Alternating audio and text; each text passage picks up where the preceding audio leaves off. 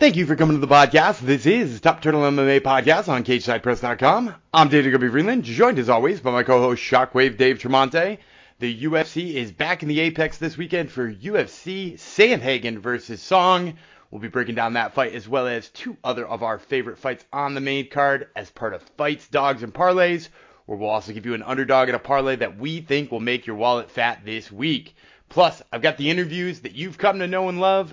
First, we're kicking off this episode by talking about Maria Agapova, who is fighting this weekend up against Jillian Robertson. And we're talking about Raul Rosas Jr. at the end of the episode, who is 17 years old and fighting on Contender Series. And we're going to get to all that great content for you right now. The hosts are ready.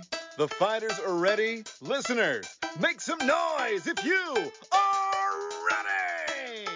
for Top Turtle MMA with Shockwave and Gumby.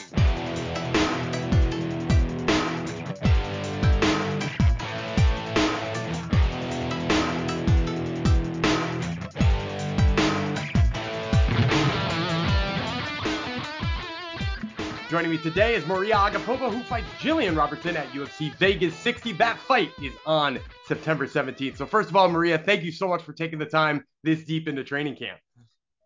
Thank you so much for inviting me on this interview. So happy. Absolutely. So I, I want to start by talking about the fact, you know, obviously you you've been out for a little while. You're supposed to fight back in July, supposed to fight Yijing Yeah. Liang. I, I know there were some rumors, or at least some out media outlets had reported that it was a knee injury. How, how bad was that? And in how was the recovery for that? you know, it's bad and I still need surgery. So after my fight, I will do the surgery. But my life situation is very bad right now. That's why I can't go to surgery before this fight because, you know, I work like bouncer right now at the club and no one gives a shit about me, honestly. So, and after I get hurt and my sponsor didn't want to sign with me, and I just get bouncer work and working with injury, and I gotta go fight with injury, and I believe in myself. I believe I can win still with this injury. Still, I believe I can win, and I want to do this, and just don't give people free stuff from myself no more, because I get to this point because I help couple losers and I was thinking that I help being them successful, but no, it's not work like this. I become fucking loser because I trying to help fucking losers. And I, I just get broke and I have to work like all my camp like bouncer. But you know, these things still help me because I feel this regular person life, like you going on a regular job and earning the regular money. And of course i will appreciate my money that i get from ufc more this time because i realized like not a lot of people get money like me like i do. I making really big money in ufc and next time i have to invest them i have to manage my money well i shouldn't help people that i barely know who show up in my life when i'm good when i have money they showing up with some pity story and I feel bad for them and give them my money. But I shouldn't do this because I see right now that I was helping people and after I get hurt, after I get broke, no one gives a shit about me. And that's what hurts me, but it's life lesson. It's hard life lesson. I learn it and I still want to go to fight. I want to fight, get all my money, get the surgery. And after while again, I will come back already on next year. So it's gonna be my last fight in this year, and I'm gonna fight long time because injury was serious. Injuries was serious, but I still go through good camp. I feel good, and I'm ready to fight and change my life because I'm tired working a regular job. My job is actually good.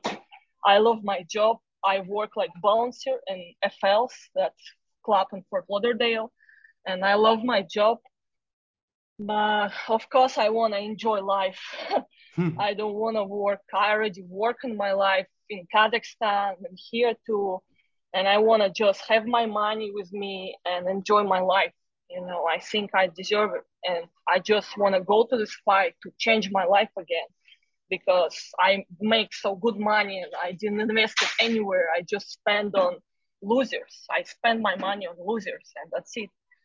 Like I end up in fuck situation, but this fight, I wanna go, I wanna fight, I wanna win, and change my life because I don't wanna live like this no more. I'm tired. I'm tired working for food. That's it. Well, I'm, I'm certainly sorry to hear that. Now, I, I did want to ask you. You said the, the knee situation is really bad. Has, has it limited you all in camp? I don't want you to give away, obviously, too much about you know what that injury looks like and, and how much surgery is going to be needed. But has it limited you in what you can prepare for or what you can do in, in getting ready for Jillian Robertson? You know, uh, even with this injury, I still was done wrestling, jiu-jitsu, sparring, so that's little bit affect me but i still believe in my skills. I still believe in myself and i still believe that i can win this fight. Because still we, we done a good camp and even with this injury i still was sparring wrestling and i was doing good. I was spar with very strong wrestlers and jiu-jitsu guys and um, even if in the beginning of camp they all submit me wrestle me i can do anything I was even like really upset. I was thinking it's never change. I'm gonna be like this all the time. But one moment it's just start I start changing, I start escape from back, escape from submission. I never can escape. And I just get better because no matter on injury, I keep training, I keep getting stronger and I became a stronger. And next weekend I wanna just come and show what I get and doesn't matter this injury doesn't matter i still can fight and i still will fight love to hear it love to hear it now you you mentioned feeling like you needed to work on your wrestling and needing to work on your jiu-jitsu was that in preparation specifically for Jillian Robertson, or was that something you came out of the Miraz fight feeling like you needed to add? What what sort of led to you, you know, putting that emphasis on your training? Uh, that's just I think that Jillian, she like more wrestler and grappler. That's her power. Like my striking, I think my striking will be better than hers. And she, like obviously, she watched my fight with Maros and she sees that Maros was doing, and I think she'll have the same strategy. And this cage wrestling, that was my weak spot because in last fight I was close to the cage, I was taken down and submit that's me and my weak place is wrestling and jiu-jitsu and of course all this camp i try to make it better and also in stance we doing a lot of um, tricks we'll try to keep fighting stance because of course i want to keep fighting stance i don't want to like jiu-jitsu with Jillian, her cuddle throw, it's very nice. Mm-hmm. and you know, I want to stay in stance, but I know she'll try to take me down. And that's what we're working on. Stay at the stance and not let her take me down. But if it happens, we're ready to my jiu-jitsu get much better. And I believe in my skills and in myself.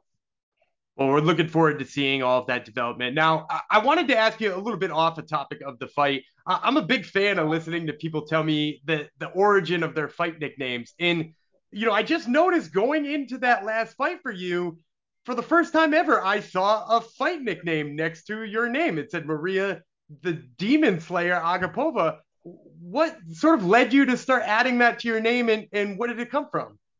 Uh, you know, I, I don't even know how to explain it, but I think I want to change this nickname on Bouncer because I'm not Demon Slayer no more. I'm fucking Bouncer. I was working like Bouncer already two months and I'm fucking bouncer right now. I'm not Demon Slayer. but we'll, we'll, keep a lookout for that nickname change. Now, uh, I, also, obviously, you know, like, I have to ask about, you know, the, the current events, the stuff that's going on in the MMA world right now. You know, you I, I know that your origins at American Top Team when you first started, when you first moved to Florida, and that was your first place to train. I know Amanda Nunes was kind of a big part of that. So I, I was wondering if you could kind of give us some of your thoughts on you know, just how good she looked in her last fight. And, you know, some people talking about her getting that trilogy fight with with uh, Julianna Peña. Do you think that fight's necessary, or do you think she just ought to move on with her life? Uh, I think that was important fight for her because she lost, and obviously she didn't like it. Because also she was champion, she was favorite in this fight, and I know that when you favorite and you lost, because if you favor it, people betting money on you, and if you lost, they all start hating you, write you evil messages and all this stuff. And I'm sure Amanda didn't like this, and she wanna play back and show everyone that she's still champ. And she was working with my coach, Roger Kral, this camp, and he done to her very good strategy. Also, Roger, he is very, I think he's genius, and he have very good strategy even for me, he always thinking. Also, he's workaholic, and I like working with people like this because I'm workaholic too. I don't like people that they just want my percent of my fight and be on TV. I don't like coaches like this. I like coaches who dedicate themselves, like I dedicate myself to MMA, and I like coaches to dedicate themselves to coaching and Roger is is this coach, that coach, who really workaholic and he really dedicate himself to his work. And I really liked working with him and that strategy that he made for Amanda, like he just was changing stance and Julianna wasn't expected because she wasn't expected. And all Roger drills there was work on her and I was super happy. I was at my bouncer work. Mm-hmm. I will see them on TV and I'm like, oh, that's my coach. So I've got a couple of questions to follow up with that. So you're, you're talking about, you know, Roger obviously having tricks up his sleeve and in special game plans that people aren't expecting. Are we going to see some of that out of you? Or are we going to see some things that maybe people don't expect come Saturday? Yeah, of course. Roger always do something that shocks the opponent, that opponent doesn't expect, you know. And Roger always uh, trying to make some smart strategy. That's why I really like him. I really like work with him because he's very smart. I love that. Now, I also wanted to ask you, you said back there about being a favorite, having that pressure on you, and also dealing with kind of like the internet vitriol, the internet you know, trolls getting mad when they they've bet on you and you didn't win. Is, is that something you've dealt with a lot in your career? Have you dealt with a lot of people sending you hate mail following a loss? Uh, like it's not just hate mail. They not send me hate mail. They just send me different evil messages on my Instagram. And you know, I just realized you bet money, you lost. You better go work, not bet money you know that's not my fault. I lost too. I lost a lot of money too. You know i really sorry i lost. I feel bad too but you don't have to take this aggression on me if you lost your money on bet that's your problem how much you bet. That's not my problem. I can control only my actions. I can control people actions. Yeah I, I mean i agree with you entirely it's too bad you've had to deal with that. Now uh, let's pull it all back to what we, we really came here for, which is the most exciting thing, and it's you fighting Jillian Robertson like you said, you're gonna have a few tricks up your sleeves for her. You're gonna be ready for that grappling game she comes with. Give us a prediction. How do you see this fight ending on September 17th? I have no idea, but I have to win whatever happens because my life is fucked up right now. I have to have surgery soon. I don't have sponsors. I have no idea how it will work if I can't fucking walk around. You know, I better win this fight. That's what I think. I better fucking win. Well, we are looking forward to seeing that baddest version of Maria Agapova. Once again, fans, this is Maria Agapova who fights Jillian Robertson at UFC Vegas 60. That fight on September 17th. Maria, thank you so much for the time. I really appreciate it. Yeah, thank you. Well, we hope you enjoyed that interview with Maria Agapova. I'm once again I'm Daniel Gumby Freeland, joined now by my co-host Shockwave Dave Tremonte. Dave, let's kick it off here this past weekend, we broke down a pay per view that didn't happen. A completely different one happened, but I want to get your take on this piece of it. When all the dust settles, matchups got shuffled, fights went weird ways. Who came out of this? Let's say who came out of this the biggest winner, and who came out of this the biggest loser? Uh, wow, what a great question. Um, and I uh, I'm caught off guard because I'm trying to just go in my mind. Okay, I'll go like this. I think both Nate and Khamzat came out big winners. Nate more so than Khamzat because Nate got to go out looking good, whereas I don't necessarily think that would have happened had he fought Khamzat. And I'm going under the premise that Khamzat makes the weight, et cetera, et cetera. So I think Nate becomes the biggest winner. I think there was a lot of love there. Uh, UFC fans love him, obviously. I think Nate even professed some love for the UFC. We haven't heard him say maybe ever. Um, Nate, absolutely the biggest winner. Biggest loser is Tony. Uh, just because what was it? His fi- fifth or sixth loss in a row. I mean, tapping to that guillotine, which I thought maybe he could have fought out of it. It, it like it didn't even seem like a particularly powerful guillotine. I don't know. I just feel like Tony really came out of there worse for wear. And same thing with Kevin Holland. I mean, you know, props to him for taking it. He actually did like as crazy as it sounds. I actually was kind of impressed with the first minute of takedown defense, but it just wasn't enough. And Khamzat also was looking tired. Gas tank for Khamzat. That's something we're always going to be talking about with him. So to really answer your question, for me it goes Nate, then Khamzat. I still think that performance and just the name being out there all week he has a recognizable brand at this point. I don't even get the sense that Dana White was that mad at him. I don't think they're going to shuffle him down the card. So he's number two. And then Kevin Holland and Tony Ferguson gain nothing from what happened other than maybe an increased payday. What about you? Yeah, I, I definitely agree. Nate's the one who walks out of this the nicest because originally he was basically going to walk out of the UFC on the heels of what I believe to be a brutal loss uh, and, and looking pretty damn bad against Khamzat. I mean, like, sure, he could have won against Khamzat and it would have been even that much bigger, but like, this gave him a chance to go out on his own right. Um, you know, he gets the submission win over a guy who's, you know, notoriously hard to submit. Uh, all, all that kind of stuff. I, I definitely agree with you. He's the biggest winner. I'm torn about what to say about Khamzat because, like, you're right. On on one sense, his name was out there all day, and you know the old saying that no press is bad press. He he definitely got a lot of press, right? He missed weight by a ton. He was in the news constantly. People were debating why he missed weight and who told him to stop missing. Like he was constantly getting press. But at the end of the day, he was somebody who I felt like had had a real to steal a, a word from the professional wrestling world.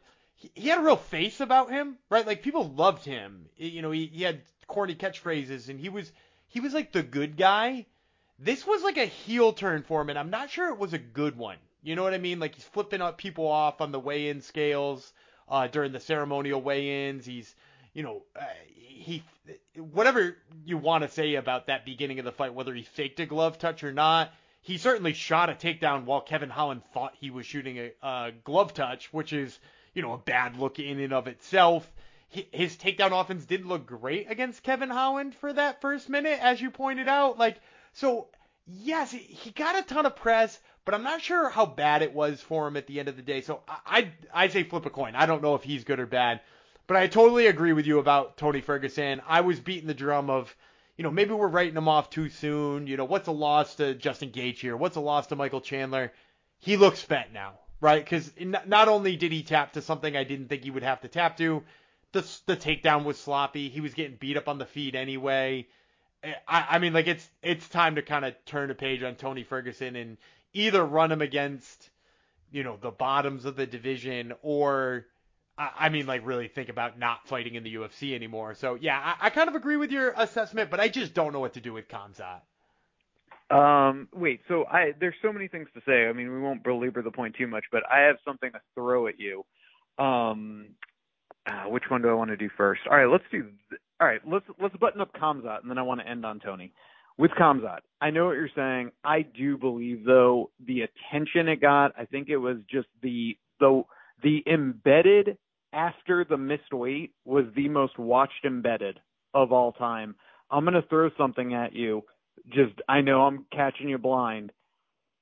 Social media followers, which we know is like the number one currency right now. Let's just look at welterweight, right?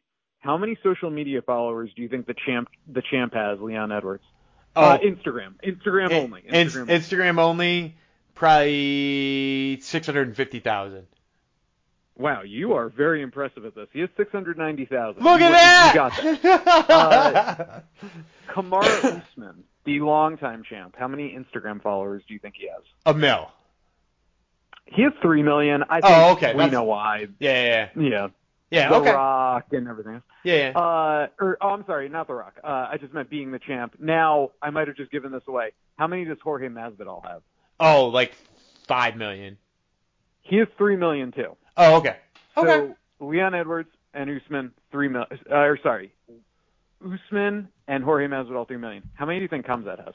Khamzat, so he, he obviously, if you're bringing up this question, he's got to be having he, has got to be having way more, right? Like he, he can't have. Is it is it seven million? It's four million. Okay. I mean, the point being that he is more than the longtime champ Jorge Masvidal, who's in the most viral UFC clip of all time with a three-second head kick knockout or knee knockout, and he was on, you know, the Rock's handing him the BMF belt at MSG. So my point being, Khamzat has really just, you know, the no strikes allowed. I mean, the UFC marketing machine is behind him. I think it would have he'd have to miss weight egregiously again and mess up a main event. I think this kind of all just worked out for everyone in a twisted way. Yeah, I mean, um, we wanted with better matchups. I'm definitely going to say that, but I I don't know like and and I guess maybe this is what I mean by him maybe not being the biggest winner too. Does him beating Kevin Holland with like a fake glove touch and a rear naked choke in two minutes do anywhere near what grounded pounding out Nate Diaz would have done? No, but he was Nate Diaz adjacent anyway. That's so, like, I mean that's all, true. I guess he gets some love. Yeah.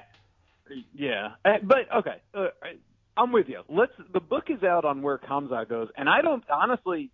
Khamzat, I'm getting crazy Ronda Rousey, Brock Lesnar vibes from Khamzat. I think if you, you we're watching these very impressive wins.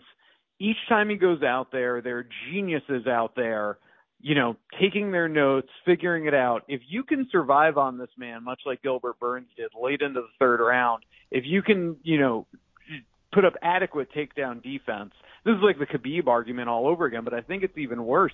Khamzat really gasses himself. He was tired in that first minute of the Kevin Holland fight. Yeah, and we've so, seen we've also seen people stuff his takedowns.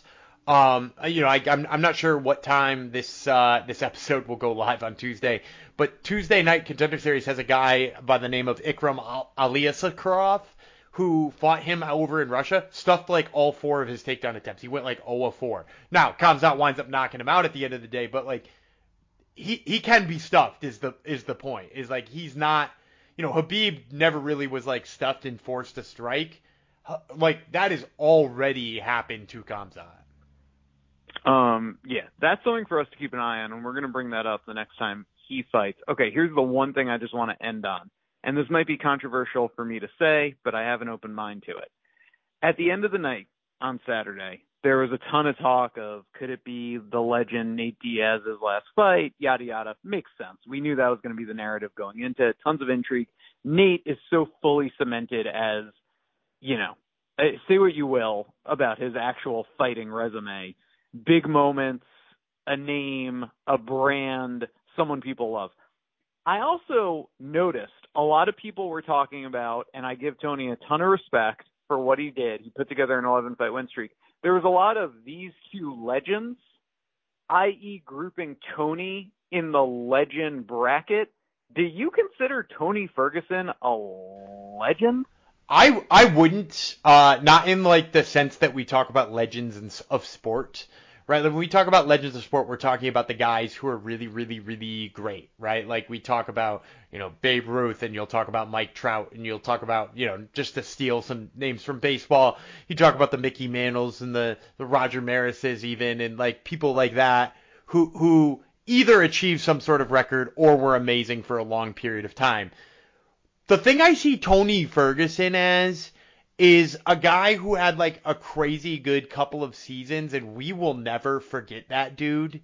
You know, like um, and and if you're not a baseball fan, I'm sorry, I'm using baseball metaphors. I see him as a Tim Lincecum, a guy who had like an absolutely ridiculous two or three seasons, and we're gonna always remember those two or three seasons. He will not be a guy who you have to be like, hey, do you remember? People will remember him but I don't know necessarily that that qualifies him as a legend to me. How about you? Well, yeah, I think that's a great analogy because guess what? Tim Lincecum's not going to the Baseball Hall of Fame, right? He yeah. didn't do it for long enough. So, I would I would say not. Yeah. Yeah, so you know that's kind of where I feel with Tony. I just I was really taken by that because while he put together the 11 fight win streak, and all props to him, that was amazing. He just, you know, eh, the interim title fight against a post um, staph infection Kevin Lee as he gassed out in the second round. That he was losing, losing you know, that fight. that he was losing that fight. He never he never actually fought for a real title. Am I right in saying that? Yeah, he never fought for a real title, just the interim. And who's like his biggest win? RDA in the back half of his career, you know, like post title loss RDA who would kind of win two, lose one, win two, lose two, that kind of thing. I just don't know. I just I do not consider Tony a legend, and I don't know if like that would get me beat up on the streets because UFC fans really were just waxing poetic on social media, and same with the UFC broadcast. This legend, Tony Ferguson. I'm like, I, he's not to me. He wouldn't be in my Hall of Fame. But, like, but but you have to also consider sometimes what the UFC talks about being a legend too, because and again, no offense to the the people I'm about to name, but they say the same shit about like Jim Miller or Joe Lauzon. And like, not that Jim Miller and Joe Lauzon aren't great fighters, and not that I won't always remember those guys, but in 10 years, when we have new fans that arrive, say you have a new fan who arrives three years from now, those guys are well retired. Five years from now, they're not going to, even if they're they're like UFC historian types, they're not going to go back and like look up Joe Lauzon fights and then be well versed in the Joe Lauzon, you know, scheme of things. Because at the end of the day, while he's memorable for us, he's not memorable for like that longevity. And those people are a step below Tony Ferguson, and they're still calling him legends. I, the thing now, the thing where I, yeah, I agree with you. That it's so interesting actually when you bring up that comparison because Tony had a better peak than Joe Lauzon without a fucking shadow of a doubt. I can actually get behind a Joe Lauzon legend call because he's done it for so long, and also he had the benefit of being on an early season of TUF that huge surprise win when there weren't a lot of those types of underdog unknown wins um, against Jens Pulver. To me, he sort of, but anything in 2005 to 2010 is as like the sport exploded, you kind of get those extra props. So for me, just because of when he fought and how long he's fought, for me, he is borderline legend. Tony, better fighter, but I just don't have those signature moments for him. Yeah, and, and I think that that probably you know you probably encapsulated it all right there. And what what makes up a legend in the uh, in the MMA world is like it, it's like it a lot of it has to do with timing and a lot of it has to do with like what you've done as a brand. Whereas like I guess that's where my baseball analogy falls apart is that like when we talk about legends of baseball, it, they are the best fighters or the best baseball players rather, right? And like when we talk about legends for MMA, I'm not sure necessarily that that's as important as being like memorable and like that people won't forget you. And, and even if you were way worse, like in, in some ways that that's less important in the world of fighting at least. Uh, you're so right because listen, I gladly call Nate Diaz a legend. Uh, Nate Diaz is not. I mean, if you look at Nate Diaz's resume, again, same thing. I mean, he got uh he lost to Benson Henderson in that title fight. Uh when was his next title fight? Oh, the BMF belt. I'm not going to count that. Uh yeah. So, you know, again, for me, Nate Diaz, he's in that same uh he came up on TUF 5, historical season for the lightweights. That's when like the lightweight roster really exploded and got blown out and he's been doing it for 17 fucking years in the UFC so that's where his legendary status comes in. Again, actually, Tony's peak was probably better than Nate's peak when you think about it. Oh, way better. Nate, way better. Way better. Way better. Way better. The only thing that Nate's peak really has is the massive Conor win, which was built more on just the entertainment of these two personalities and not necessarily the fact that like you know, they did it at 170. Conor's not actually a 170er. So I can't even give him huge credit for that as if you're making a case for like his 155 pound resume, which is where he fought the majority of his career. So yeah, it, it's just, uh, it's interesting. You know, I think it's something we should throw on the social medias. Like who's more of a legend, Tony or Joe Lauzon? For me, it's Joe Lauzon. Um, who's more of a legend, Tony or Nate? A, a thousand percent Nate. But again, Tony had better peaks than both those guys. Yeah, it's a weird one. It's weird when you consider that that's why it works for for MMA. Yeah. Um, very pro wrestling carny. All right, let's get on to uh, what brought us here, and that's Fights, Dogs, and Parlays, our favorite segment on the show, and we're breaking it down this week for UFC Vegas 60. But Gumby, before we get into it, I wonder, does any company sponsor this edition of Fights, Dogs, and Parlays? Absolutely. Fights, Dogs, and Parlays is brought to you by Marune Social. M-A-R-U-N-E. Marune Social is the one and only social media app for the martial arts enthusiast. Whether you do kickboxing, judo, sambo, jiu-jitsu, or any other martial art, you can use Marune Social to log your training sessions, tag your training partners, log competitions, weigh-ins, and so much more.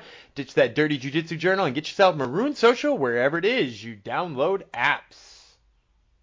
All right, let's start with a banger of a main event at 135. Corey Sandhagen is a minus 195 favorite to Song Yadong at plus 165. Very interesting point of uh, inflection, an inflection point, I guess we'll say, for Corey Sandhagen. This man KO'd the legend, Frankie Edgar. Frankie Edgar's first KO loss back in February of 2021. Felt like the world was his oyster did it for Corey Sandhagen. And then he ran into TJ Dillashaw and Petr Yan. Now, granted, he took a split decision loss to TJ Dillashaw. Could have gone either way. Very close fight. But Dillashaw got the nod. And then Petr Yan beat him with a unanimous decision. So Sandhagen does not want to lose three in a row, even though two of those losses would come to the very tippy top of the division. And Song Yadong is a man who's on a three fight win streak. Since losing to Kyler Phillips back at UFC 259 in March of 2021, He's fought three times in the last year and a half, and he's 3 and 0 in that time.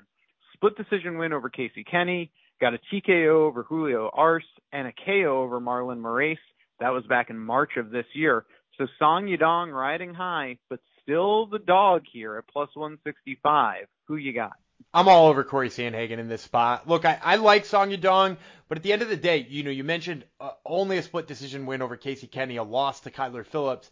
Those are two guys who I think have like wrestling that they can threaten him with, and it ultimately just kind of like threw him completely off of his game.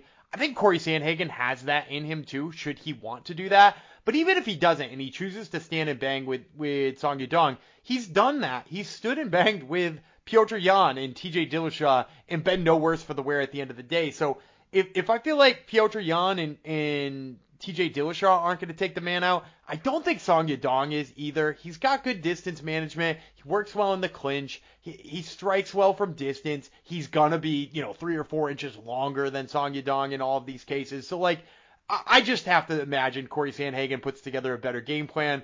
I also will say I like him better in a five round fight than I like Song Yadong, who I've never seen in a five round fight. Um, you know, because and he even looked a little tired towards the end of that Kyler Phillips fight. I think Corey is just going to outwork him. Yeah, the Sandhagen length has been a problem for everyone who's had to deal with him, other than Petr Yan. Petr Yan did such a good job managing the distance there, and I'm sure everyone's going to look at that fight as the you know paradigm of how you approach Corey Sandhagen. But it's easier said than done, and Petr Yan very special fighter when it comes to taking the right angles and and all that. So I agree with you. I got Sandhagen as well. Let's move then to Gregory Rodrigues, a minus 120 favorite, to Chidi and Jokue Njokuani, a plus 100. Our boy Chidi is 3 and 0 since debuting in the UFC, especially if you count Dana White's Contender Series, which I do. It's a pro fight win. Uh, he debuted with a TKO there, then came back with two KOs um, at UFC Fight Night in May and UFC Fight Night in February. So again, 3 and 0 is our boy Chidi and just a plus 100.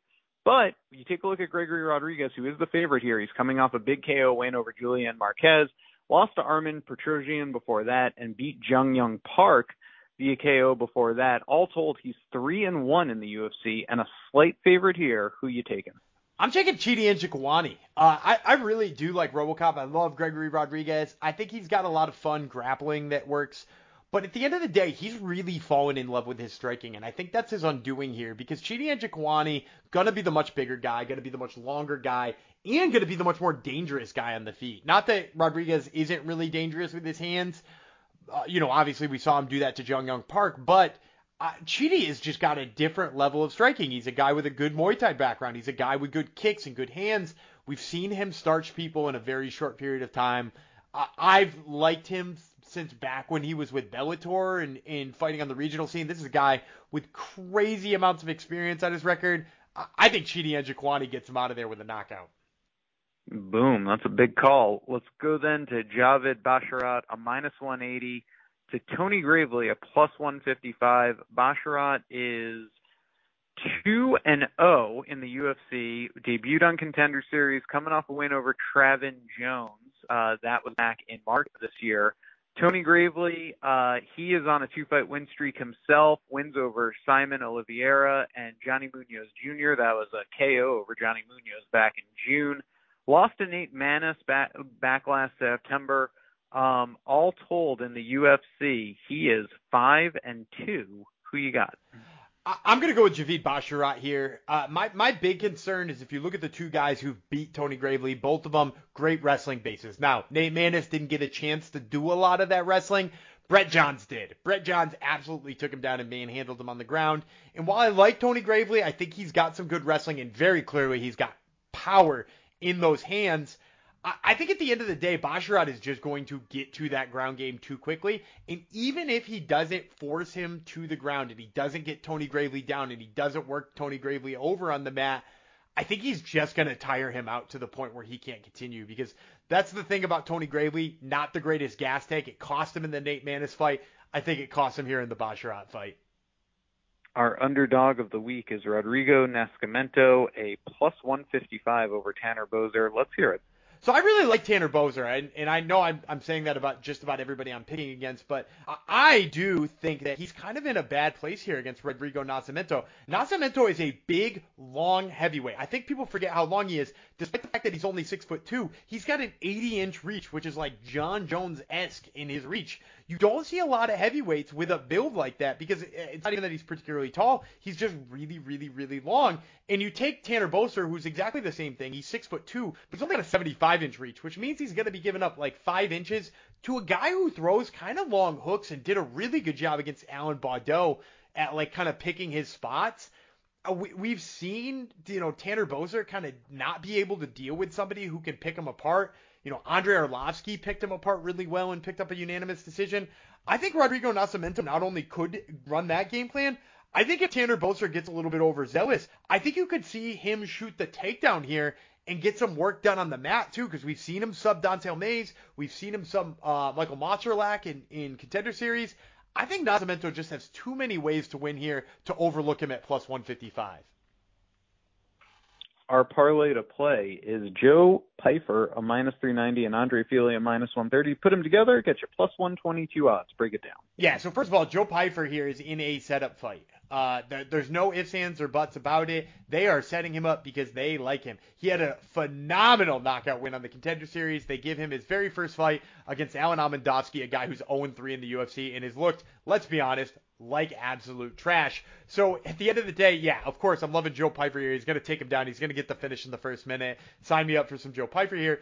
Here's the reason I don't like Bill Algeo against Andre Fili. Bill Algeo has chronic trouble defending takedowns. Despite the fact that he's won some unanimous decisions in fights he's been taken down, this dude gets taken down a ton. Listen to his numbers since coming to the UFC. Five times Ricardo Lamas took him down. Four times Spike Carlyle took him down. Eight times Ricardo Ramos took him down. Twice for Joanderson Brito and once for Herbert Burns. This dude is getting taken down all the time in his fights. And Andre Fili is a guy who, when he relies on his wrestling, is quite good, right? Like he beat Charles Jourdain by just out wrestling him. He nearly out wrestled Sodiq Yusuff. Like this is a guy who, when he leans on his wrestling, is phenomenal. He has to know he has the wrestling advantage here. So I'm going to take Fili and Pyfer together and get that plus 122. Boom. That does it for this edition of Fights, Dogs, and Parlays. Hopefully we did you right and didn't play you dirty. Let us know about it on our social media at Top Turtle MMA and all the places you'd expect other than Facebook. We don't mess with Facebook. All right, Gumby, this show is moving along though. Where do we go next? Well, I'm going to transition now to my interview with Raul Rosas Jr. Raul Rosas Jr. is fighting on week nine of the Contender Series at, get this, 17 years old. That's right, the man is 17 years old. He's going to be fighting on Contender Series, and we're going to talk about it right now. All right, joining me today is Raul Rosas Jr., who fights Mando Gutierrez at Dana White Contender Series. That's week nine on September 20th. So, Raul, I wanted to start here. You're obviously the youngest guy in Dana White Contender Series history, only 17 years old, getting your chance. I, I have to ask, how long has this been your dream to, to do this that some people never get to do? Um, this has been my dream since I was like, well, since I was little, I've always wanted to be a UFC champion. But to be honest, if I think about it, like if I just think about it in the fact like, oh, I want to become a UFC champion, uh, it's a little bit more easy for me because I could be like, I could wait till I'm 25 and become a UFC champion or 26, 20, like I got a lot of time because I'm already 17 years old with this type of level. So I wanted to, when I was 13, I realized the level that I had already and that I, I, uh, what, like the type of fighter that I could become. So I knew that I could become the youngest UFC champion. So it's like a, a little challenge for me. And I know it's not going to be easy, but I know I have what it takes. And like, I admire, I admire uh, Jon Jones. Uh, he, he, he has the record right now for becoming the youngest UFC champion, but I know it wasn't easy for him. You, you, you see the fighters that he had to fight, Shogun Rua and everybody to get to that title. Lyoto Machida and a lot of big names, but I know I have what it takes to beat that record, so that's what I'm gonna do. I love it, and I, I was gonna ask you about that too, but I, I gotta go back to what you just said there. So at 13, you found that you like felt like you had the skills. You felt like it was starting to really come into focus. But how early was like being an MMA fighter and punching people in the face? How, early was that part of what you want to do? Are, are, we talking like you were doing that at four or five years old? Are we talking like seven or eight? How, how old was were you thinking about doing that for a profession? Yeah, um, it's actually crazy. Like you see a lot of uh, young fighters or just a lot of people like they start with pure wrestling, pure boxing, pure jiu-jitsu, and like at the end of the day, they bring it to the table and they start their, their MMA career like already with a well-based martial arts. But I actually started like fully MMA since I was little, since I was like four or five. I was already doing boxing and jiu-jitsu and karate because I knew I was gonna be an MMA fighter. So like even my jiu-jitsu has always been to like be on top, wrestle, and like never. I, I've never pulled gun in my life because I knew I was gonna be an MMA fighter, not a grappler. So like I've always put it all together for my MMA game because uh I've always know that my my dad, because my dad used to do MMA. He was actually a pro fighter also, but so we saw him fight one time, and I realized that that's what I really wanted to do when I was like five.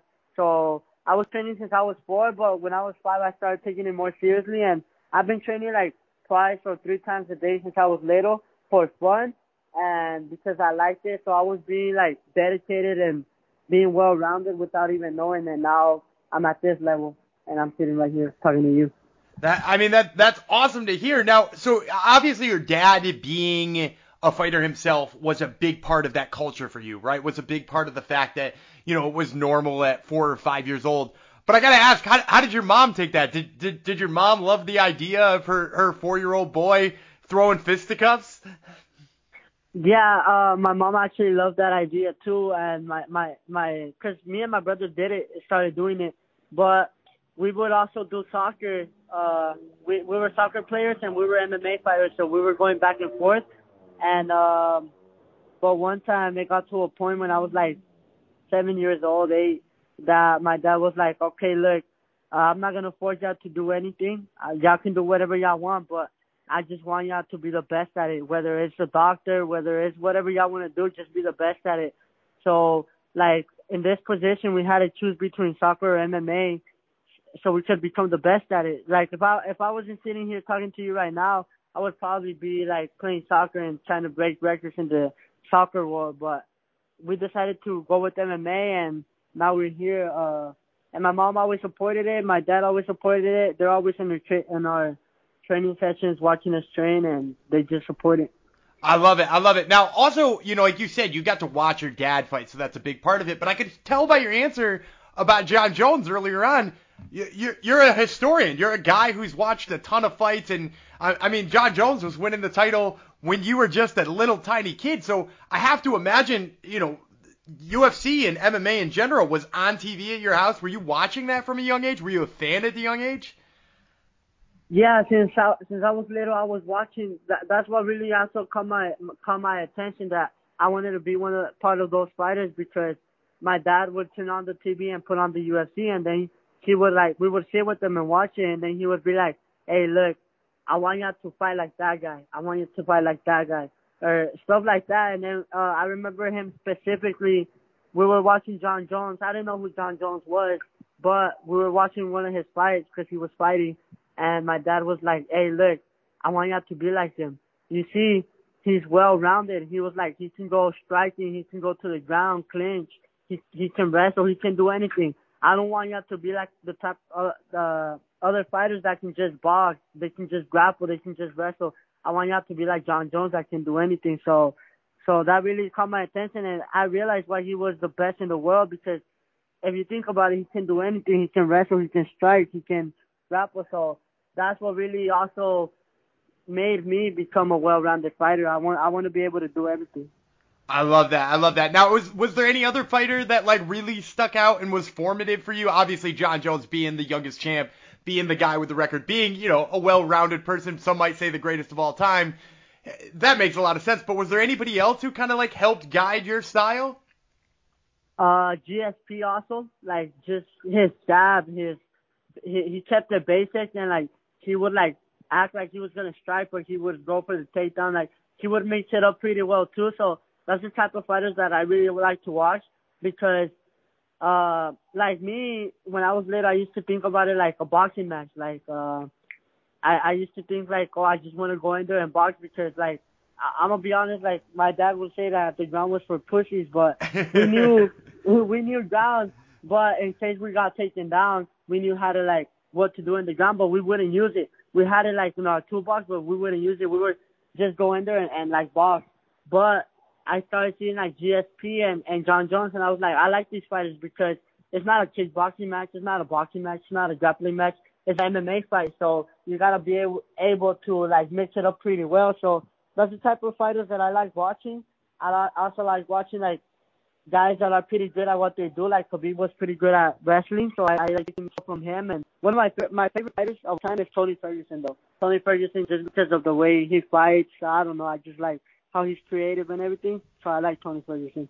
I love it. I love it. Now I, I want to get back to talking about you too, because obviously. You know, you, you've got a lot of confidence in yourself. You're a guy who, who's put a lot of time into this craft. But but at just 17, you're you're getting a chance, like I said, that that some people never get in their whole life. Are, are were you a little surprised when the phone call came that this is what was going to happen next for you at only 17? Did you think you had to put in more time, or were were you kind of expecting this call? Uh, I was already expecting the call, so I wasn't surprised when it came because I sat down and talked to my manager Jason House, and we were talking, and uh, I was telling him that I wanted to become the youngest UFC champion since the day that he signed me. So we were talking about it, and I I I either told him like, hey, I want to be in this show of contender series, like of this season, or I told them like how many fights do they want, and I'll give them like if they wanted me to go 10 and 0, 11 and 0 by the end of the year, I was gonna go. I was down to go 11 and 0 by the end of the year, so I could go straight into the UFC. So like if I wasn't fighting in contenders right now, I would be fighting in other promotions like back to back. I would be fighting September, October, November, December in order to get the numbers that they wanted and go straight to the UFC. So I knew that this year my opportunity would come. So I just stayed ready and I, I, I was already expecting it. I love that. I love that so much. So let let's talk about the fight itself because you know uh, you're clearly a student of the game. You've probably watched Mando Gutierrez by now. He, he's a guy who's got a ton of submission finishes you know, you obviously pride yourself in being well rounded and you've got plenty of submissions in your own right. How do you see yourself matching up with him? What do you see his biggest sort of traits being that could possibly give you trouble? Um, I don't think he gives me trouble anywhere. Not to be cocky or nothing, but like I said, he's like I watch him and uh he's a good fighter, but I'm just gonna show that there's levels. Like everything that he does is ten times better. And I'm I'm not just saying this to say it, but I just know what I got, and it's just the truth. And it's gonna show on September 20. Like, don't get me wrong, he's he's a good fighter. He's a great fighter, but like, it's he's just not on my level. Like, whatever he does, like. I, I can out grapple him, I can go out wrestle him, I can go out strike him, you know. So I'm just gonna go in there and fully dominate, take over, and show everybody that I belong here and without being said, it doesn't mean that Mando Gutierrez sucks or that he's a tan. But that they, he, I'm I'm gonna make him look like one because they're just level two. I love it. I love it. Now, I usually like to get a prediction out of fighters before I let them go. How, how do you see this one ending on, on September 20th? I see it going a, a, a few different ways. Either I'm just gonna go in there and I'm gonna smash him and I, I'm gonna take it first round finish by rear naked choke or submission or knockout or I'm ready to go three rounds and just break him. Just whatever, what, whatever, however the fight plays out, I'm just gonna fully dominate. I'm, I'm gonna try to finish the fight every second of the fight, and also I'm gonna, I'm gonna go out there and put on a show and have fun. You know, just enjoy this moment. And I've been working a lot for this moment. At the end of the day, this is my dream, and no one's gonna take it away from me. So I'm just gonna go in there and do my best and have fun and come out with that contract. Well, we absolutely can't wait to see it. Once again, fans, this has been Raul Rosas Jr., who fights Mando Gutierrez on Dana White Contender Series Week 9. That fight September 20th. Raul, thank you so much for the time, man. I really appreciate it. Thank you, brother. And that's going to do it for another episode of Top Turtle MMA Podcast. We want to thank you, the fans, for tuning in each and every week.